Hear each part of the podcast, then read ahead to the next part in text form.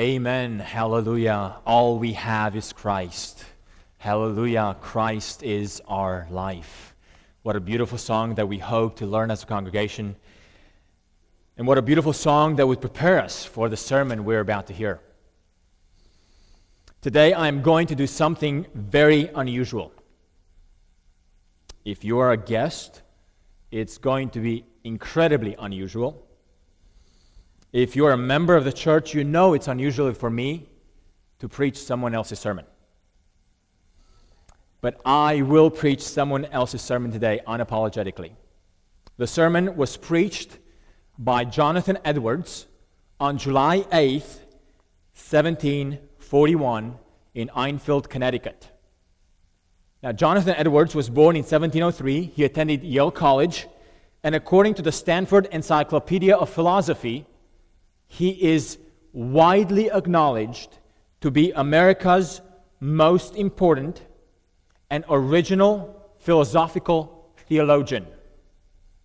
And he was known to many Christians as the key player, or one of the key players God used in the first great awakening that swept through uh, New England in the 18th century. One of the sermons God used in the middle of that revival became so popular that even history books refer to it as one of the most important sermons in American history. The title of that sermon, which I will preach today, is Sinners in the Hands of an Angry God. The response to that sermon, preached on July 8, 1741, was electrifying. We are told that Edwards could not complete the sermon because of people's cries. They cried not because of his dramatic tone, he was actually not a very gifted speaker. He would read from the manuscripts like this. But they cried because of the content of the sermon.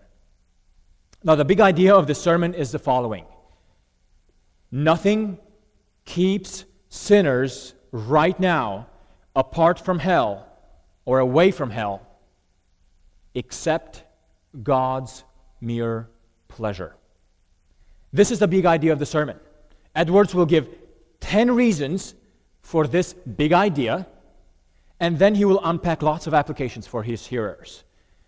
He claims that the wicked deserve to be cast into hell. God has never promised to save us from hell except for those who respond to Christ. Outside of Christ, there's no hope for the wicked. Even though the sermon was full of imagery of hell, throughout the sermon, Edwards tries to persuade those who are still without Christ to respond to him. Now, friends, if you are a visitor this morning and you are not a Christian, I want to warn you about what you will hear you will hear a great and lengthy warning about the reality of hell. You may not like to hear about hell, but I want to tell you right up front how you can escape it. And this you should want to hear.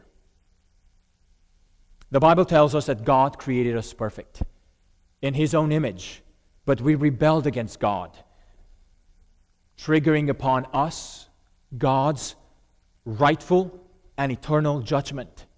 Yet, God loved us so much that He sent Jesus to live a perfect life, the life we could never live, yet He died on our behalf, the death we deserved. He was punished on our behalf and ready to give us instead His perfection. Now Christ stands between us and God, calling us to trust in His sacrifice for our salvation. If we respond to his call by repenting of our sin and turning to Christ in faith, then God will give us a new nature, a new birth, a new family, and a new destiny. Hell is real, hell is eternal, and all men deserve to spend eternity in hell. But if you hear Christ's voice today and turn to God, you too can escape the wrath of God just as others who are here in this congregation have already done so. And if you'd like to know more about this, of how you can escape the wrath of God, come and talk to me at the end of the service. I would love to talk to you. If you're a Christian this morning I encourage you to meditate on what, what Christ saved us from. If you despise any talk about judgment of God, I pray you will not be distracted by the unusual nature of the sermon. I hope it will prepare you to face the judgment of God. Let God speak to you through these words and awaken you just as He revived so many Americans in the 18th century. If hell is real, then it is the most loving act we could do to warn people against it. This is the aim of the sermon today. Sinners in the hands of an angry God. Deuteronomy 32 35. Their foot shall slide in due time. In this verse, God threatens his vengeance on the wicked, unbelieving Israelites who were God's visible people and who lived under the means of grace, but who, notwithstanding all God's wonderful works towards them, remained, as it says in verse 29, 28, void of counsel, having no understanding in them. Under all the cultivations of heaven, they brought forth bitter and poisonous fruit, as in the two verses preceding the text. The expression I have chosen for my text, their foot shall slide in due time, seems to imply the following things relating to the punishment and destruction to which these wicked Israelites were exposed. Four things. One, that they were always exposed to destruction. As one that stands or walks in slippery places is always exposed to fall. This is implied in the manner of their destruction coming upon them, being represented by their foot sliding. The same is expressed in Psalm 73. Surely you place them on slippery ground, you cast them down to ruin. The second thing, it implies that they were always exposed to sudden, unexpected destruction. As he that walks in slippery places is always, at every moment, liable to fall, he cannot foresee one moment whether he shall stand or fall the next. And when he does fall, he falls at once without warning, which is also expressed in Psalm 73. Surely you place them on slippery ground, you cast them down to ruin. How suddenly are they destroyed, completely swept away by terrors. Three, another thing implied is that they are liable to fall of themselves without being thrown down by the hand of another. As he that stands or walks on slippery ground needs nothing but his own weight to throw him down. Number four, that the reason why they are not fallen already and do not fall now is only that God's appointed time is not come. For it is said that when that due time or appointed time comes, their foot shall slide. Then they shall be left to fall, as they are inclined by their own weight. God will not hold them up in these slippery places any longer, but would let them go. And then, at that very instant, they shall fall into destruction, as he that stands on such slippery, declining ground, on the edge of a pit, he cannot stand alone. When he is let go, he immediately falls and is lost. The observation from the words I would now insist upon you is this doctrine. And this is a big idea. There is nothing that keeps wicked men at any one moment out of hell but the mere pleasure of God. There is nothing that keeps wicked men at any one moment out of hell but the mere pleasure of God. Now, by the mere pleasure of God, I mean His sovereign pleasure, His arbitrary will, restrained by no obligation, hindered by no manner of difficulty, any more than if nothing else but God's mere will had in the least degree or in any respect whatsoever any hand in the preservation of wicked men one moment. The truth of this observation may appear by the following considerations. And Edwards here will give 10 considerations, or considerations, 10 reasons for this big idea. Number one, there is no want of power in God to cast wicked men into hell at any moment. Man's hands cannot be strong when God rises up. The strongest have no power to resist him, nor can any deliverer out of his hand. He is not only able to cast wicked men into hell, but he can most easily do it. Sometimes an earthly prince meets with great deal of difficulty to subdue a rebel who has found means to fortify himself and has made himself strong by the numbers of his followers. But it is not so with God. There is no fortress that is any defense from the power of God. Though hand join in hand and vast multitudes of God's enemies combine and associate themselves, they are easily broken in pieces. They are as great heaps of light chaff before the whirlwind, or large quantities of dry stubble before devouring flames. We find it easy to tread on and crush a worm that we saw crawling on the earth. So it is easy for us to cut or singe a slender thread that anything hangs by. Thus easy it is for God when He pleases to cast His enemies down to hell. What are we that we should think to stand before Him, at whose rebuke the earth trembles, and before whom the rocks are thrown down? Second consideration they deserve to be cast into hell. So that divine justice never stands in the way. It makes no objection against God, God's using his power at any moment to destroy them. Yea, on the contrary, justice calls aloud for an infinite punishment of their sins. Divine justice says of the tree that brings forth such grapes of Sodom, cut it down. Why should it use up the soil?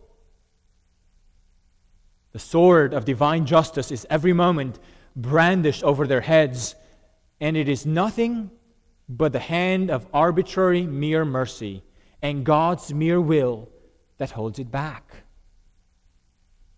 Consideration number three. They are already under a sentence of condemnation to hell.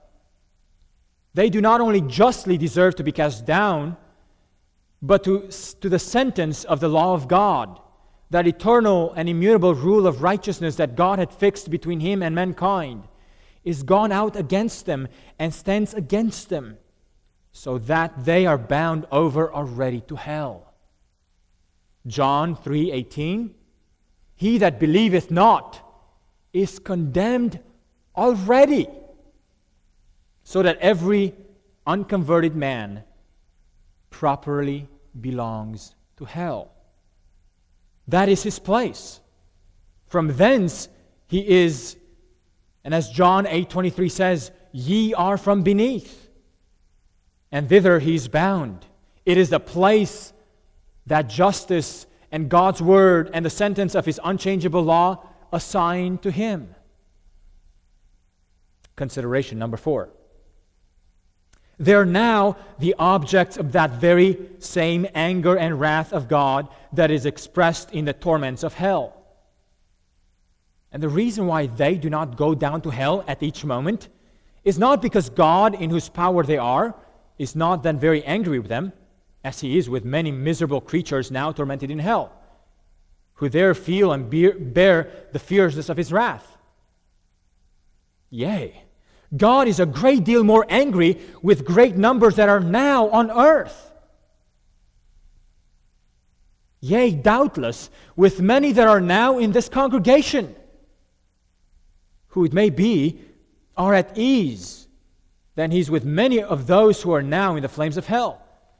So that it is not because God is unmindful of their wickedness and does not resent it, that he does not let loose his hand and cut them off. God is not altogether such a one as themselves, though they may imagine him to be so. The wrath of God burns against them. Their damnation does not slumber. The pit is prepared, the fire is made ready, the furnace is now hot, ready to receive them. The flames do now rage and glow. The glittering sword is wet and held over them, and the pit has opened its mouth under them. Consideration number five. The devil stands ready to fall upon them and seize them as his own at what moment God shall permit him. They belong to him. He has their souls in his possessions and under his dominion. The scripture rep- represents them as his goods in Luke 11 12. The devil, the devils watch them. They are every ever by them at their right hand. They stand waiting for them like greedy, hungry lions that see their prey and expect to have it, but are for the present kept back. If God should withdraw his hand, by which they are restrained, they would in one moment fly upon their poor souls. The old serpent is gaping for them. Hell opens its mouth wide to receive them, and if God should permit it, they would be hastily swallowed up and lost. Consideration number six. There are in the souls of wicked men those hellish principles reigning that would presently kindle and flame out into hell fire if it were not for God's restraints there is laid in the very nature of carnal men a foundation for the torments of hell. There are those corrupt principles in reigning power in them and in full possession of them that are seeds of hell fire. These principles are active and powerful, exceeding violent in their nature. And if it were not for the restraining hand of God upon them, they would soon break out, they would flame out. After the same manner as the same corruptions and the same enmity does in the hearts of damned souls, and would beget the same torments as they do in them. The souls of the wicked are in Scripture compared to the troubled sea. Isaiah 57. For the present, God restrains their wickedness by his mighty power, as he does the raging waves of troubled sea, saying, Hitherto shalt thou come, but no further. But if God should withdraw that restraining power, it would soon carry all before it. Sin is the ruin and misery of the soul. It is destructive in its nature. And if God should leave it without restraint, there would need nothing else to make the soul perfectly miserable. The corruption of the heart of man is immoderate and boundless in its fury. And while wicked men live here, it is like fire pent up by God's restraints. Whereas, if it were let loose, it would set on fire the course of nature. And as the heart is now a sink of sin, so if sin was not restrained, it would immediately turn the soul into fiery oven or a furnace of fire and brimstone. Consideration number seven.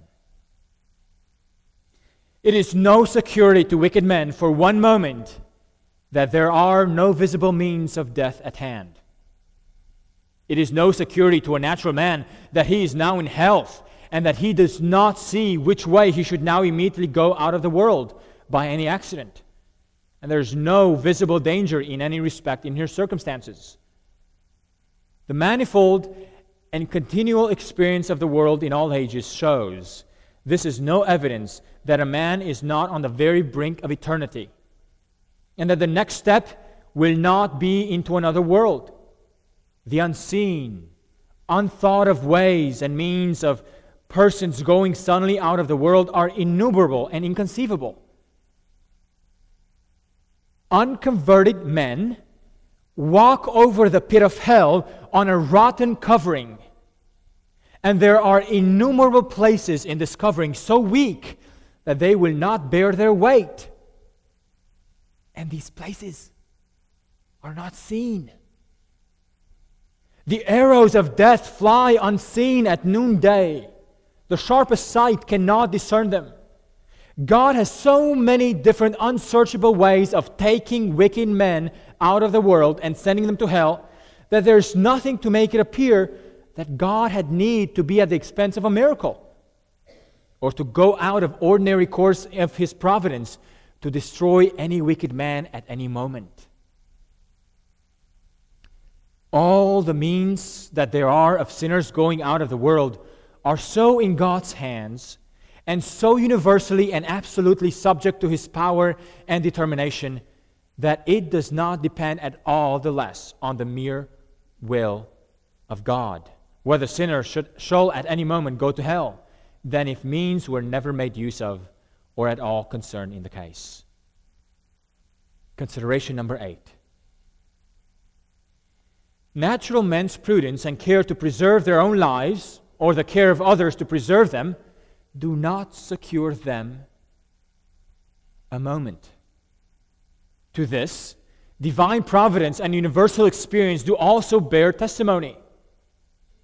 There is this clear evidence that man's own wisdom is no security to them from death. That if it were otherwise, we should see some difference between the wise and politic men of the world and others with regard to their liableness to early and unexpected death.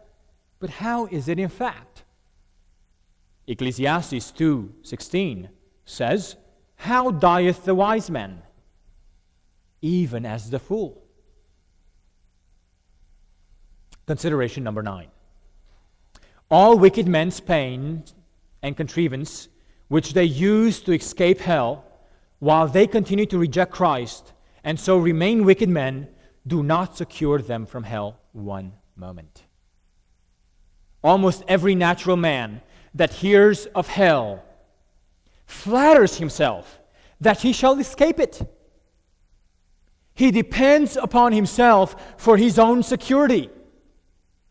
He flatters himself in what he has done or in what he is now doing, or in what he intends to do. Everyone lays out matters in his own mind how he shall avoid damnation, and flatters himself that he contrives well for himself, and that his schemes will not fail. They hear indeed that there are but few saved, and that the greater part of men have di- who have died are gone to hell. But each one imagines that he lays out matters better for his own escape than others have done. He does not intend to come to that place of torment. He says within himself that he intends to take effectual care and to order matters so for himself as not to fail. But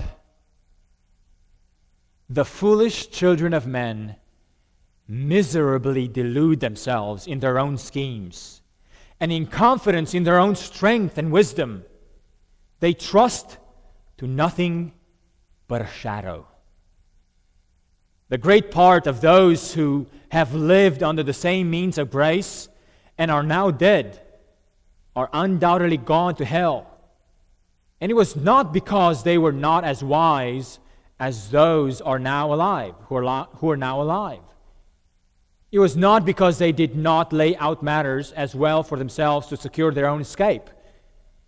If we could speak to them and inquire of them one by one whether they expected, when alive, and when they used to hear about hell, ever to be the subjects of misery, we doubtless should hear one and another reply no, I never intended to come here. I had laid out matters otherwise in my mind. I thought I should contrive well for myself. I thought my scheme good. I intended to take effectual care, but it came upon me unexpected. I did not look it look for it at that time and in that manner. It came as a thief. Death outwitted me. God's wrath was too quick for me. Oh, my cursed foolishness! I was flattering myself and pleasing myself with vain dreams of what I would do hereafter. And when I was saying peace and safety, then sudden destruction came upon me.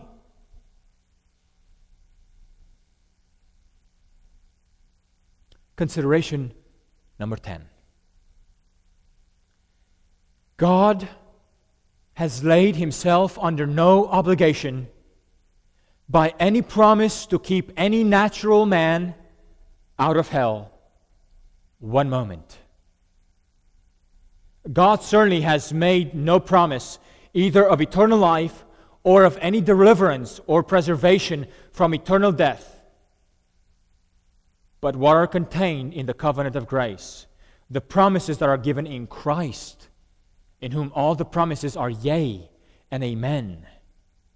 But surely, they have no interest in the promises of the covenant of grace, who are not the children of the covenant, who do not believe in any of the promises and who have no interest in the mediator of the covenant.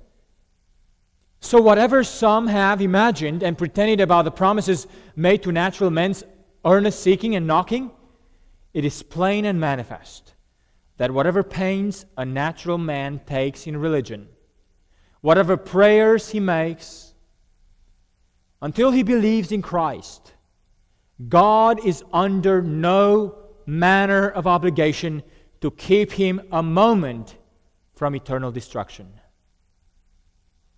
So that thus it is that natural men are held in the hand of God over the pit of hell. They have deserved the fiery pit and are always ready, already sentenced to it. And God is dreadfully provoked. His anger is as great toward them as those that are actually suffering the executions of the fierceness of his wrath in hell. And they have done nothing in the least to appease or abate that anger. Neither is God in the least bound by any promise to hold them up one moment. The devil is waiting for them. Hell is gaping for them. The flames gather and flesh about them, and would fain lay hold on them and swallow them up. The fire pent up in their own hearts is struggling to bend to break out, and they have no interest in any mediator. There are no means within reach that can be any scrutiny to them. In short, they have no refuge, nothing to take hold of. All that preserves every moment, all that preserves them every moment is the mere arbitrary will and uncovenanted, unobliged forbearance of an incensed God. These were the 10 considerations for the big picture that Edwards gave.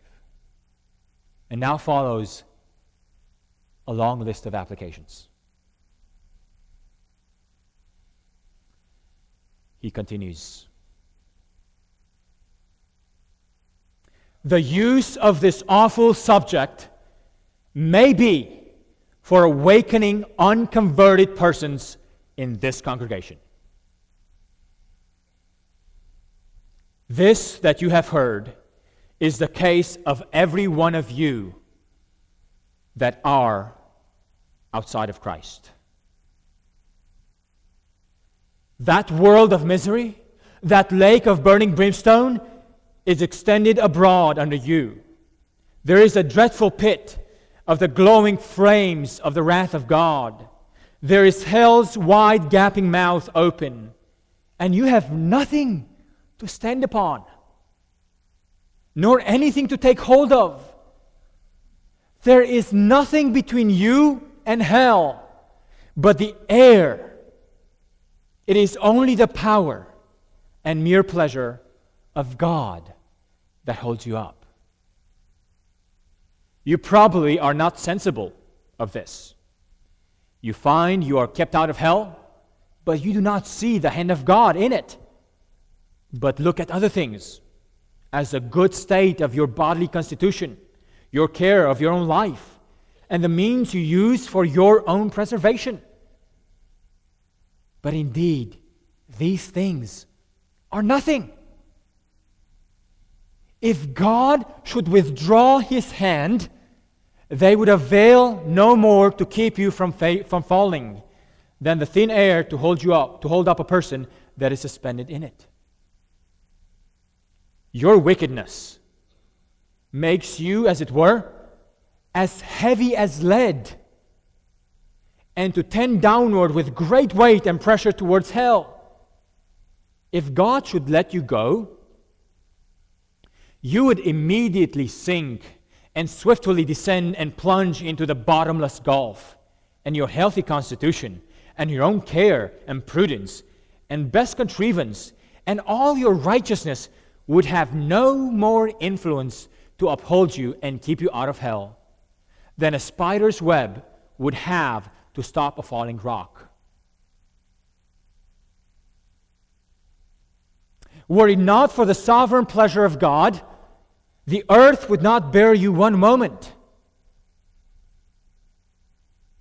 For you are a burden to it. The creation, says Romans 8, groans with you. The creature is made subject to the bondage of your corruption, not willingly. The sun does not willingly shine upon you to give you life or light to serve sin and Satan. The earth does not willingly yield her increase to satisfy your lusts, nor is it willingly a stage for your wickedness to be acted upon. The air does not willingly serve you for breath to maintain the flame of life in your vitals while you spend your life in the service of God's enemies. God's creatures are good and were made for men to serve God with and do not willingly subserve to any other purpose, and groan when they are abused for purposes so directly contrary to their nature and end. And the world would spew you out were it not for the sovereign hand of Him who has subjected it in hope. They're the black clouds of God's wrath now hanging directly over your heads, full of the dreadful storm and big with thunder. And were it not for this restraining hand of God, it would immediately burst forth upon you. The sovereign pleasure of God for the present stays his rough wind. Otherwise, it would come with fury, and your destruction would be would come like a whirlwind, and you would be like the chaff on the summer threshing floor. The wrath of God is like great waters that are dammed for the present. They increase more and more and rise higher and higher until an outlet is given. And the longer the stream is stopped, the more rapid and mighty is its course one, once it is let loose. It is true that judgment against your evil works has not been executed hitherto. The floods of God's vengeance have been withheld, but your guilt in the meantime is constantly increasing, and you are every day treasuring up more wrath. The waters are constantly rising and waxing more and more mighty, and there is nothing but the mere pleasure of God that holds the waters back, that are unwilling to be stopped and press hard to go forward.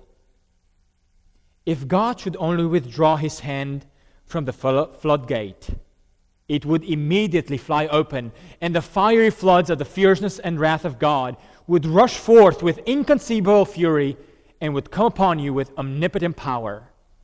And if your strength was 10,000 times greater than it is, yeah, 10,000 times greater than the strength of the stoutest, sturdiest devil in hell, it would be nothing to withstand or endure it. The bow of God's wrath is bent, and the arrow made ready on the string, and justice bends the arrow at your heart and strains the bow, and it is nothing but the mere pleasure of God, and that of an angry God without any promise or obligation at all, that keeps the arrow one moment from being made drunk with your blood.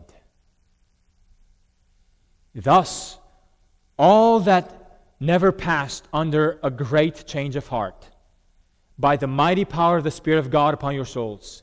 All you that were never born again and made new creatures and raised from being dead in sin to a state of new and before altogether unexperienced light and life, you are in the hands of an angry God. However, you may have reformed your life in many things and may have had religious affections and may keep up a form of religion in your families and closets and in the house of God.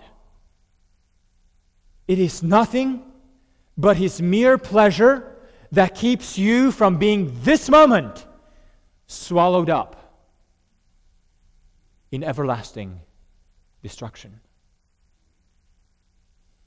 However unconvinced you may be now of the truth of what you hear, by and by you will be fully convinced of it.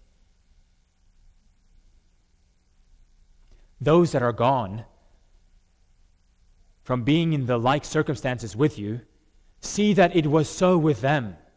For destruction came suddenly upon most of them when they expected nothing, nothing of it. And while they were saying peace and safety, now they see that those things on which they depended for peace and safety were nothing but thin air and empty shadows.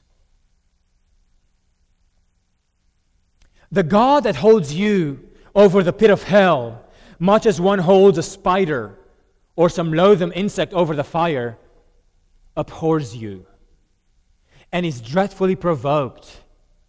His wrath towards you burns like fire he looks upon you as worthy of nothing else but to be cast into the fire.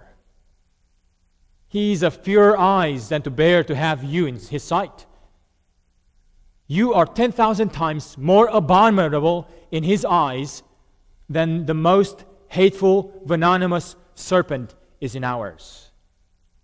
You have offended him infinitely more ever a stubborn rebel did his prince.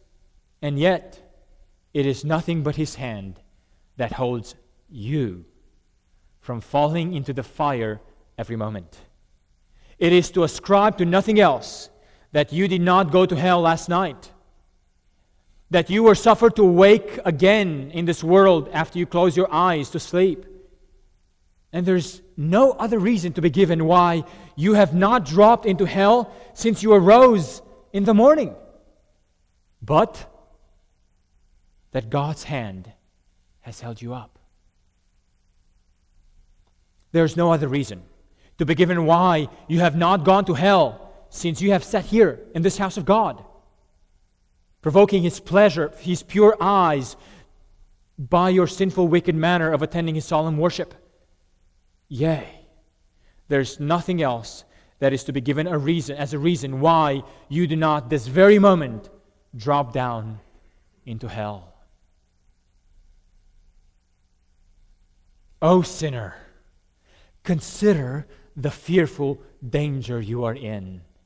It is a great furnace of wrath, a wide and bottomless pit, full of the fire of wrath, that you are held over in the hand of that God whose wrath is provoked and incensed as much against you as against many of the damned in hell.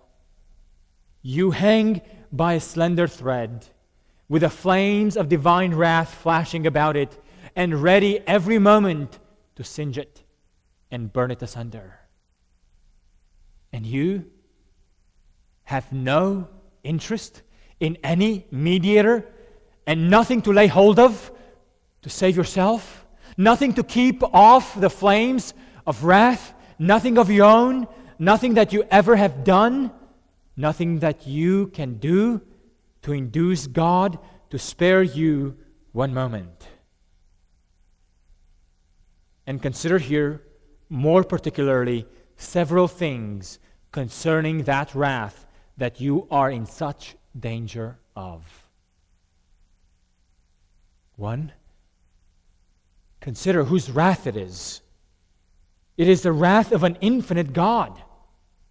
If it were only the wrath of man, though it were of the most potent prince, it would be comparatively little to be regarded. The wrath of kings is very much dreaded, especially of absolute monarchs who have the possessions and the lives of their subjects wholly in their power to be disposed of at any moment. Proverbs 22 The fear of a king is as the roaring of a lion. Whoso provokes him to anger sinneth against his soul. The subject that very much enrages an arbitrary prince is liable to suffer the most extreme torments that human art can invent or human power can inflict. But the greatest earthly potentates, in their greatest majesty and strength, and when clothed in their greatest terrors, are but feeble, despicable worms of the dust in comparison of the great and almighty creator, creator and king of heaven and earth.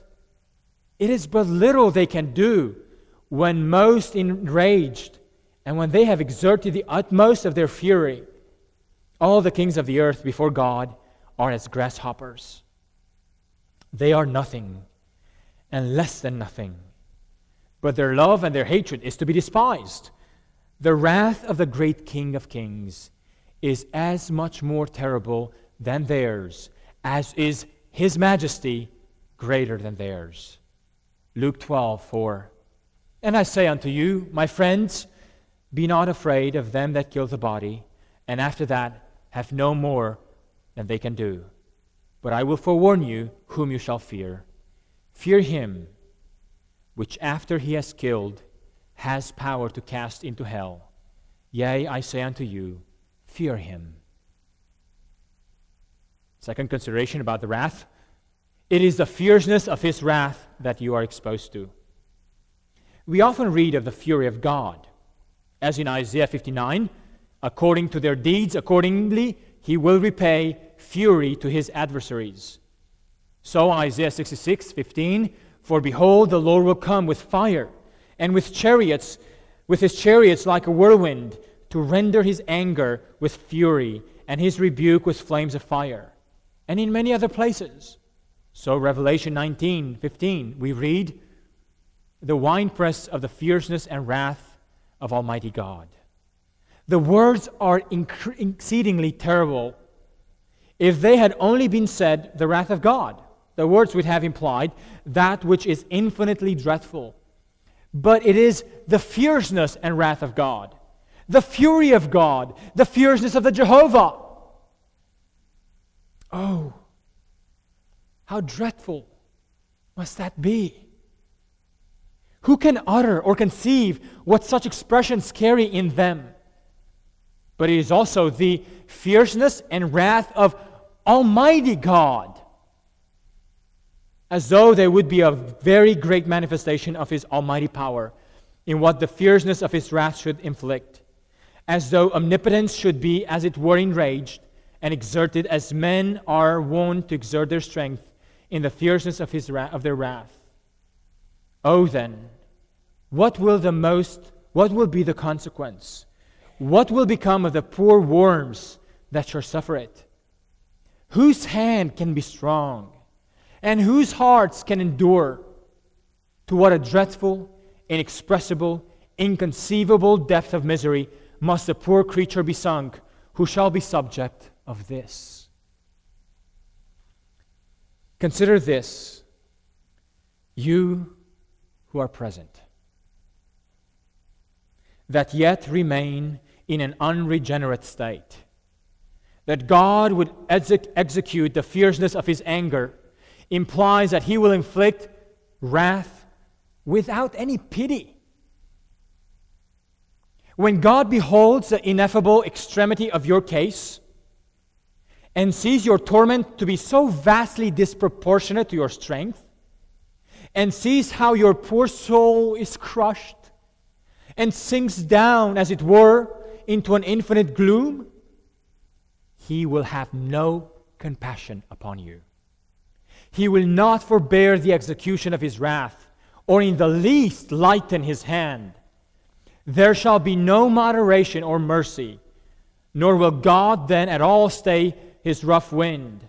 He will have no regard to your welfare, nor be at all careful lest you should suffer too much in any other sense then only that you shall not suffer beyond what strict justice requires. Nothing shall be withheld because it is so hard for you to bear. Ezekiel 8:18 Therefore will I also deal in fury. Mine eyes shall not spare, neither will I have pity. And though they cry in my ears with a loud voice, yet I will not hear them. Now, God stands ready to pity you. This is a day of mercy. You may cry now with some encouragement of obtaining mercy. But one, when once the day of mercy is past, your most lamentable and the glorious cries and shrieks will be in vain.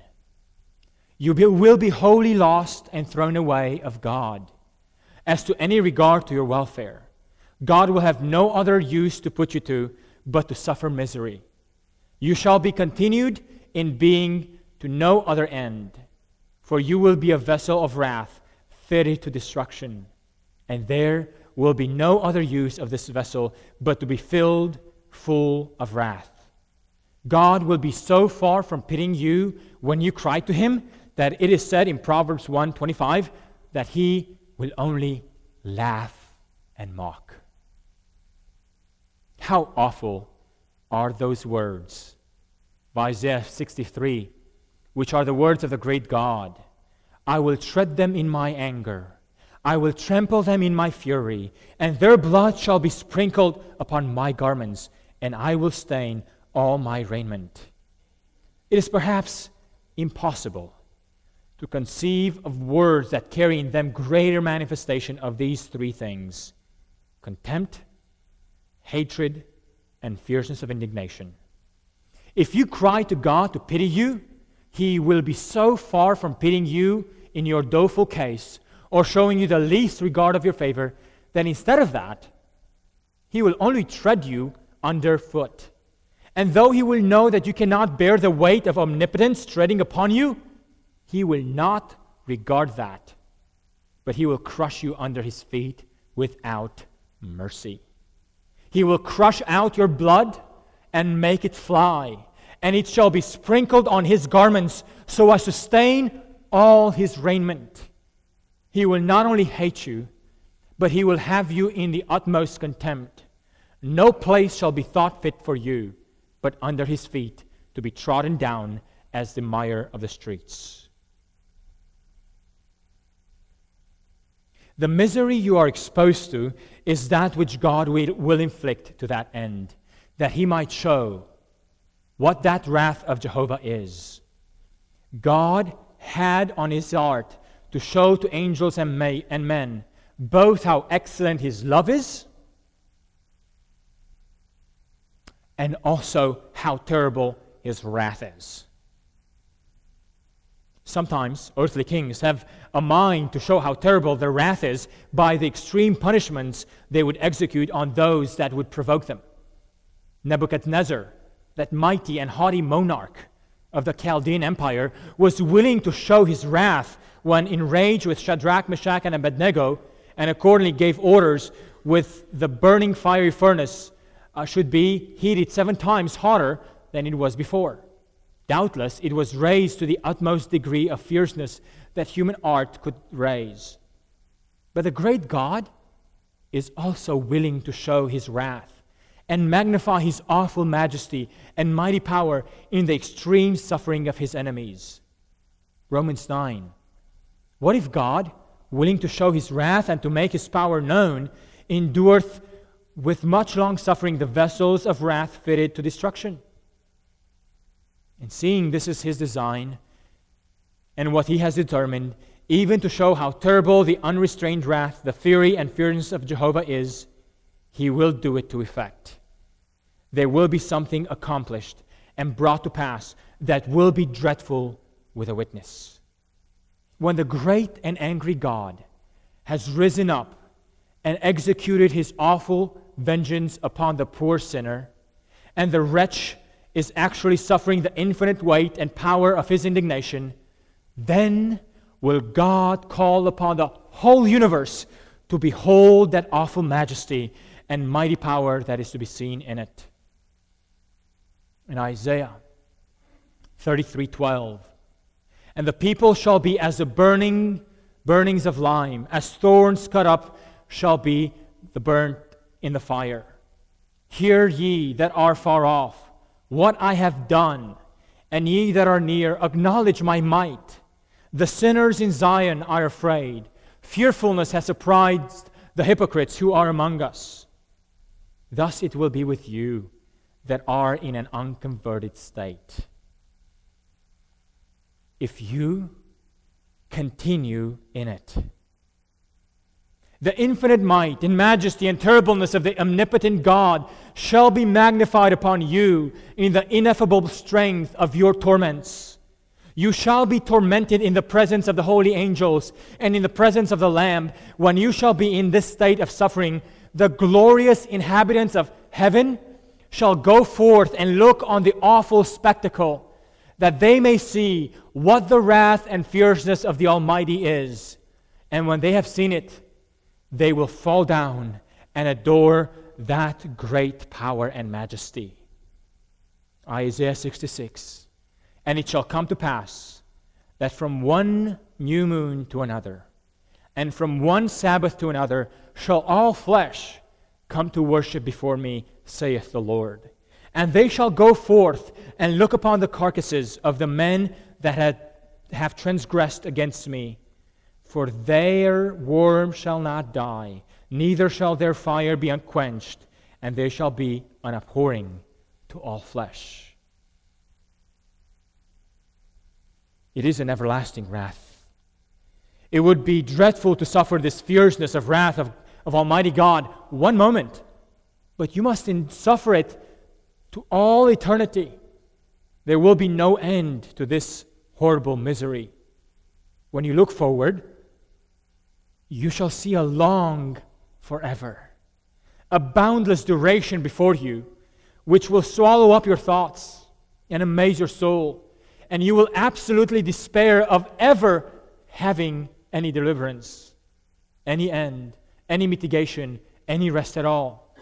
You will know certainly that you must wear out long ages, millions of millions of ages, in wrestling and conflicting with this almighty merciless vengeance. And then, when you have done so, when so many ages have actually been spent by you in this manner, you will know that all is but a point to what remains, so that your punishment will indeed be infinite. Oh, what can express what the state of a soul in such circumstances is. All that we can possibly say about it gives but a very feeble, faint representation of it. It is inexpressible and inconceivable. For who knows the power of God's anger? As says Psalm 90. How dreadful is the state of those that are daily and hourly in danger of this great wrath and infinite misery.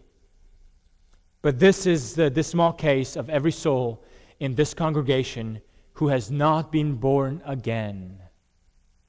However moral and strict, sober and religious they may otherwise be. Oh, that you would consider it, whether you be young or old. There's reason to think that there are many in this congregation now hearing this discourse that will actually be the subject of this very misery to all eternity. We know not who they are, or in what seats they sit, or what thoughts they now have. It may be they're now at ease and hear all these things without much disturbance, and are now flattering themselves that they are not the persons, promising themselves that they shall escape. If we knew that there was one person and but one in the whole congregation that was to be the subject of this misery, what an awful thing would it be to think of. And if we knew who it was, what an awful sight it would be to see such a person. How might all the rest of the congregation lift up a lamentable and bitter cry over him?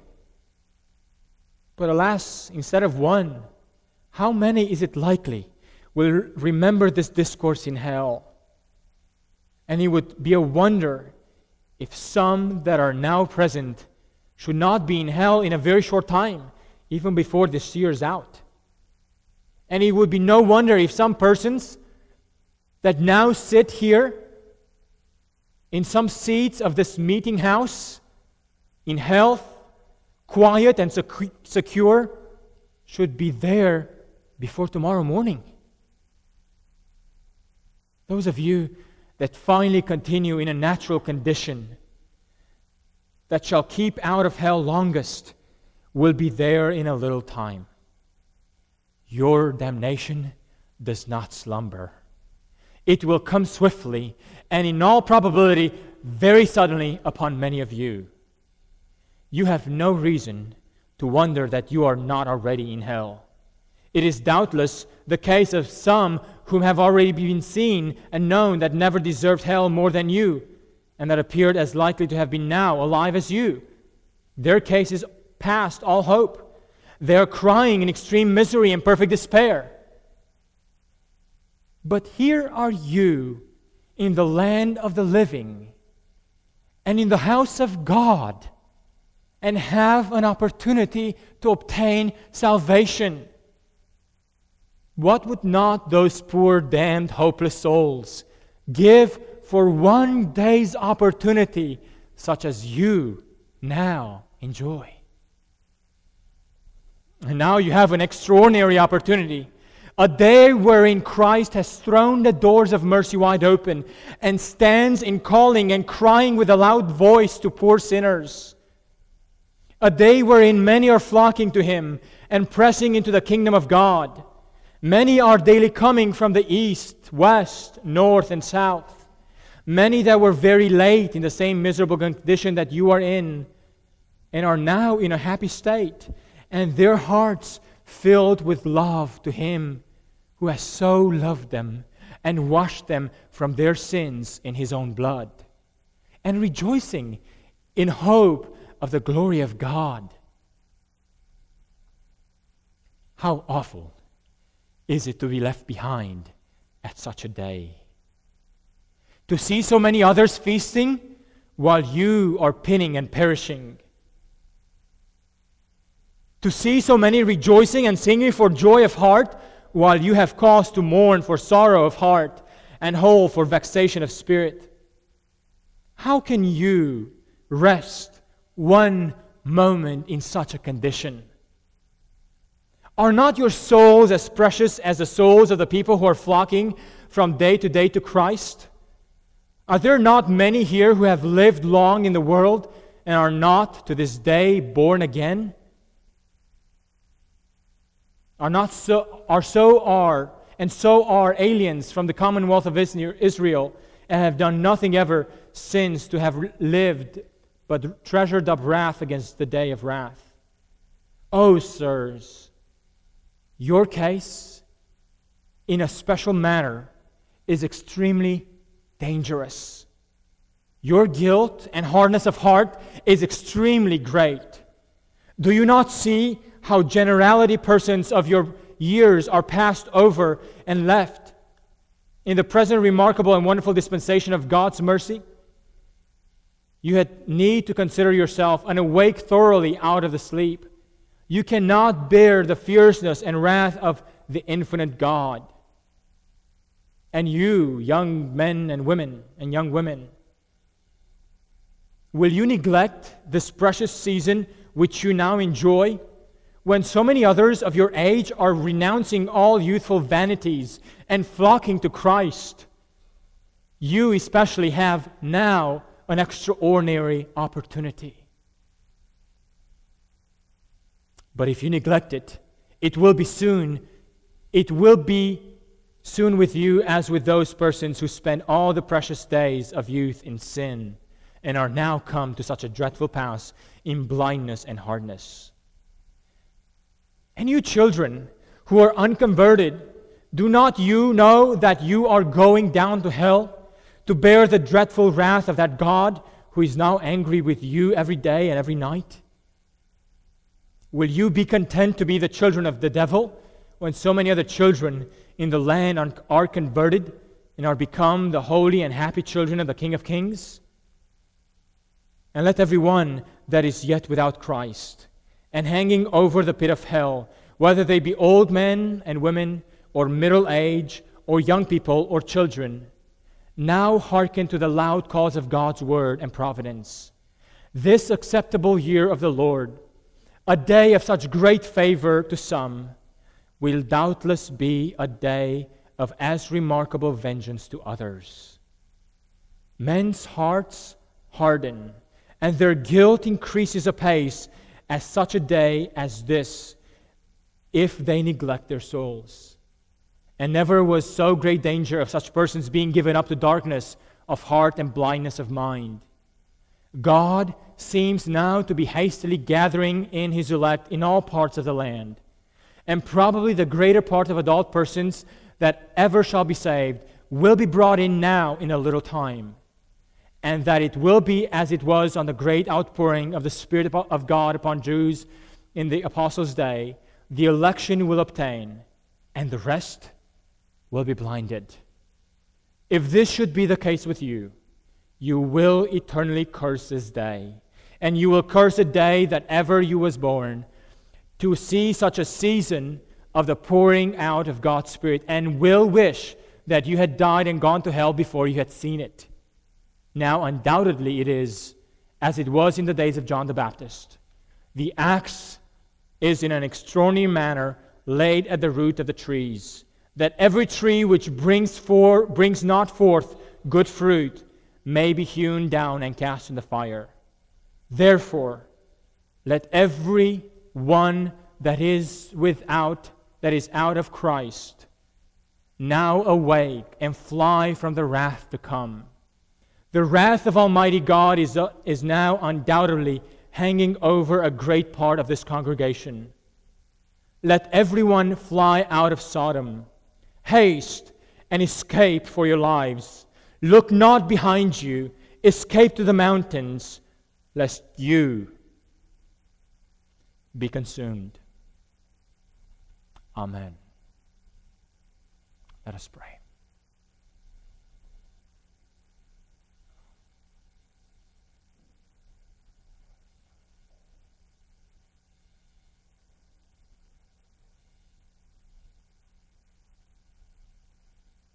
Father, as we have heard an unusually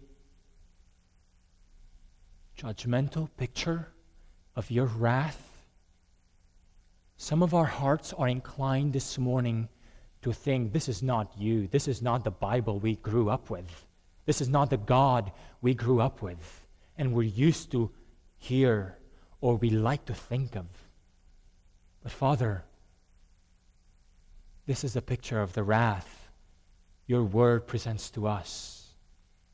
It's a fiery wrath.